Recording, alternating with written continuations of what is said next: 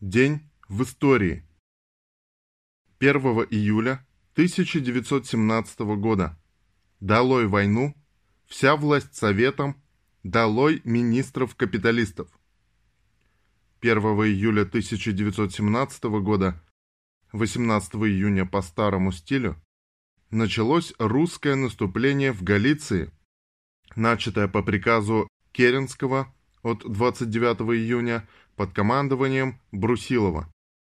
Удачно начавшись, наступление остановлено в середине июля.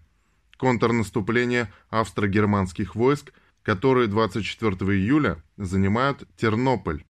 В русской армии учащаются случаи дезертирства. В день начала русского наступления в Галиции Петроградский совет организует в столице демонстрацию и поддержку Временного правительства, которая в конце концов проходит под большевистскими лозунгами «Долой войну».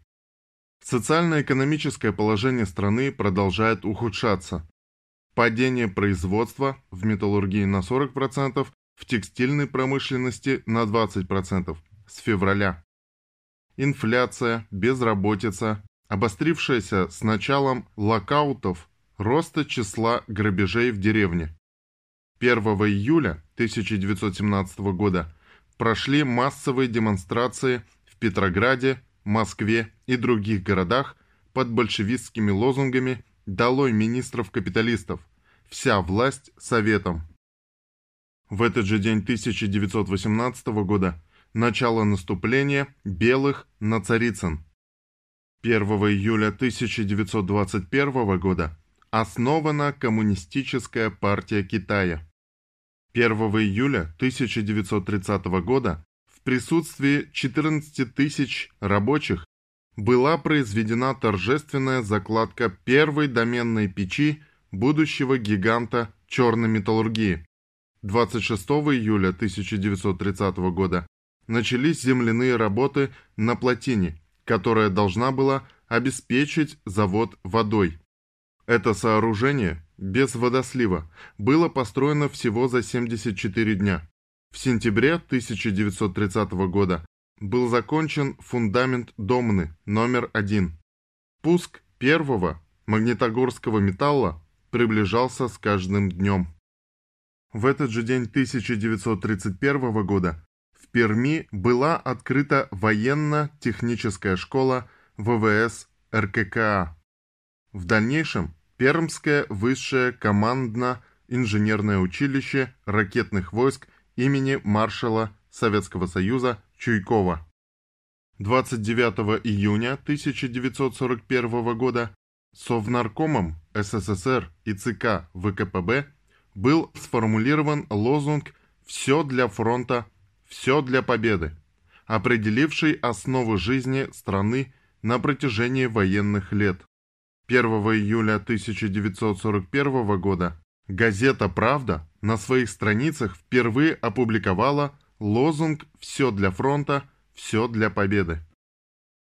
В этот же день 1942 года советские войска оставили Севастополь.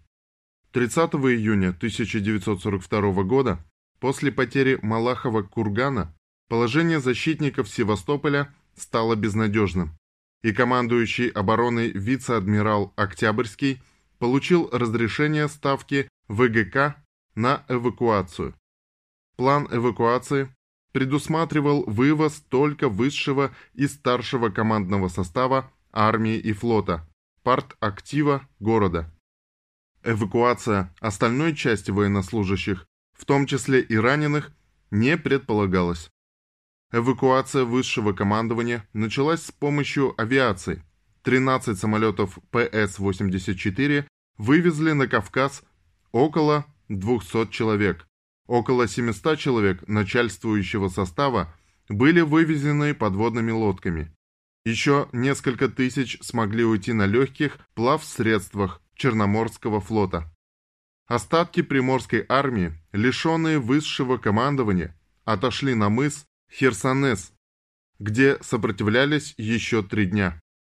3 июля 1942 года Совинформбюро дало сводку о потере Севастополя. Севастополь оставлен советскими войсками, но оборона Севастополя войдет в историю Отечественной войны Советского Союза как одна из самых ярких ее страниц. По советским архивным данным, число пленных превысило 78 тысяч человек. Так закончилась более чем 250-дневная оборона города Порта, сковывавшая все это время значительные силы немецкой и румынской армии.